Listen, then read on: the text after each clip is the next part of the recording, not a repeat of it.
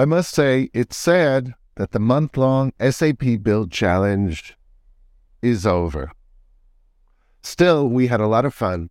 Thousands of people came to check out the five challenges for SAP Build Apps and SAP Process Automation. We awarded over a 100 badges to those who completed at least part of the challenges, and I had a lot of fun interacting with all of you guys. I want to thank the members of the community who replied to the challenges, saying how much they enjoyed them and thanking me with such kind words for putting them together. We will definitely do this again. But please take heart. April is gone, but that means May is here, and with it, a very special challenge the Open Source ABAP Challenge. For the first week, you'll install ABAP Git, create a Hello World class, and push your object to GitHub. Many more ABAP challenges await you, so good luck with that. There's an exciting update to SAP Business Application Studio for those who use Microsoft Visual Studio Code. The latest release of BAS enables users to enjoy the user experience and productivity tools within their local VS Code desktop client. By remote controlling their hosted dev spaces, users can seamlessly work in their local VS Code client as if they were in BAS, accessing features such as the storyboard, service center, run configurations, and more. To get started, users only need to download the extension and connect it to their landscape with no additional software or specialized knowledge required. The Service Center search function has been enhanced, offering an improved user experience. The process of transitioning from API Business Hub to the productive system has been streamlined. Furthermore, the Task Explorer has been enhanced to simplify the creation and configuration of reusable deployed tasks for mobile centric and freestyle applications. Additionally, BAS now supports the use of WDI5, so be sure to check that out for your front end testing needs. For more info, check out the links in the description below, and happy coding! The regular monthly releases continue to roll out for the SAP Cloud Application Programming Model. That's CAP to us models. let's take a look at some of the highlights of the latest release, April 2023. First, the documentation, known as Capire, has had a complete overhaul. Not only does it have a lovely new look and feel, but there are also major improvements in the area of accessibility and also responsiveness on smaller devices. There's also now a dark mode, which means it looks more like a terminal. Great, all I need now is a monospaced font.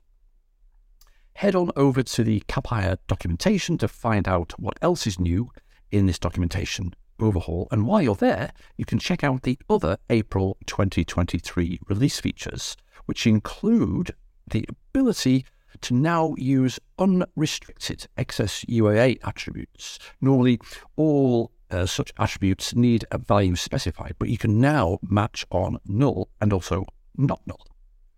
There's a new reliable pagination mechanism for server side paging, and you can also now define, reference, and use your own annotation vocabularies, which will be included in the generated OData metadata document. As usual, there are also changes and improvements to both languages Node.js and Java, which, by the way, prompts me to highlight another new Capire documentation feature, which is the language toggle button. Nice. And last but not least, there are changes and improvements in the tools area, specifically relating to TypeScript configuration when using CDS TS Watch, MTLS authentication, and there are new features relating to the import of EDMX and async API definitions. So head over to the Capire documentation to find out more and enjoy the new look and feel. Before I go, I also want to remind you CAP developers and any other developers that deploy apps on SAP BTP about the upcoming deprecation of the CF Linux FS3 stack in SAP BTP Cloud Foundry environments.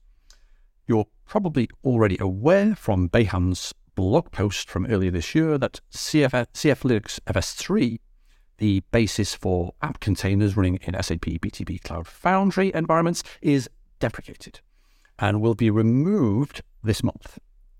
The successor stack, CF Linux FS4, which is based on Ubuntu 22.04, is already available, and you should definitely check out the details in Behan's blog post to find out what you need to do. We've linked to the blog post and other resources in the description. This week, SAP Build product management team released a new blog and, more importantly, a new video explaining and showing how to use the SAP Build governance features, as well as a look ahead at what's coming. For developers and companies looking to use the low code and no code features of SAP Build, one of the biggest questions has always been how can IT administrators set up governance for their developers and business users? This blog and video are the answers. Among other topics, the video explains how SAP Build is integrated with SAP BTP's Cloud Transport Management Service, or CTMS. It also explains how the SAP Build Lobby comes with a set of features for monitoring processes and soon apps built with SAP Build Apps. And it also talks about how to use SAP BTP's landscape and security features to create dev, test, and prod tenants and be able to set up users or admins to promote artifacts from one environment to the next. I will leave a link to the roadmap to all three tools of SAP Build so you can see what's coming, including the governance features. And of course, I'll give you a link to the blog and the video.